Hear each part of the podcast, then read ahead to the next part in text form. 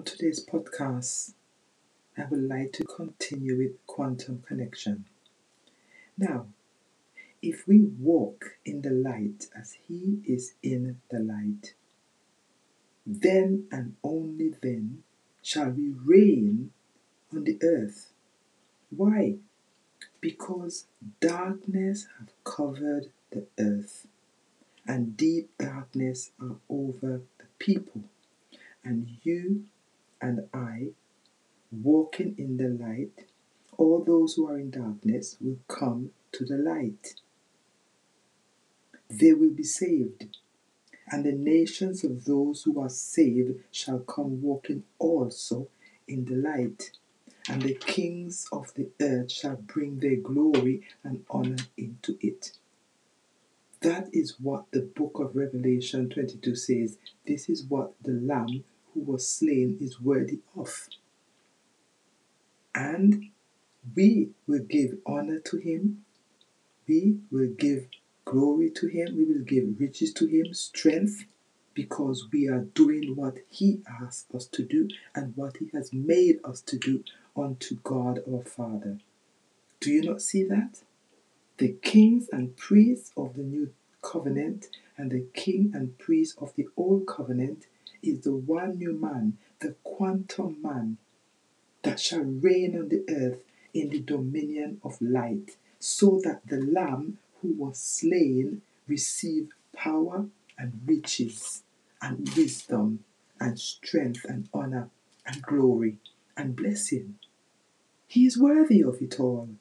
Praise God. What a wonderful work of God. I am so excited right now to be made kings and priests by the blood of Jesus, who loved me and washed me in his own blood and made me kings and priests to his God and Father.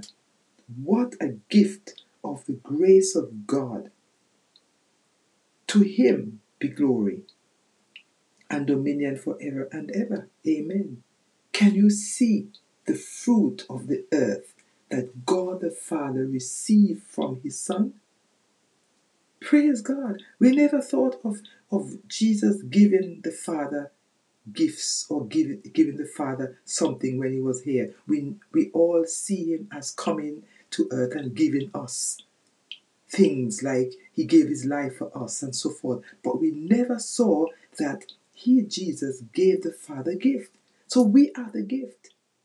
He made us kings and priests to God the Father. God the Father received this wonderful gift from Jesus. That's us. For God so loved the world, He sowed His Son. He gave His only begotten Son, that whosoever believe in Him should not perish, but have everlasting life. And that life is the light of men.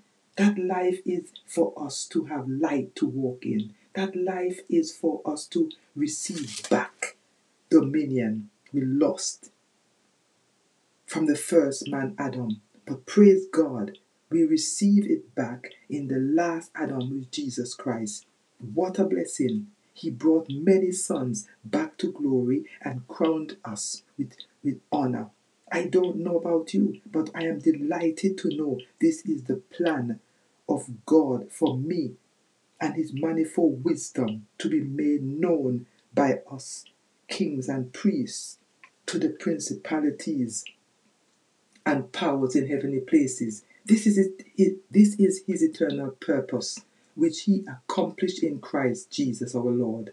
This is what God our Father prepared beforehand that we should walk in. Blessed be his holy name forever. Oh, I'm excited.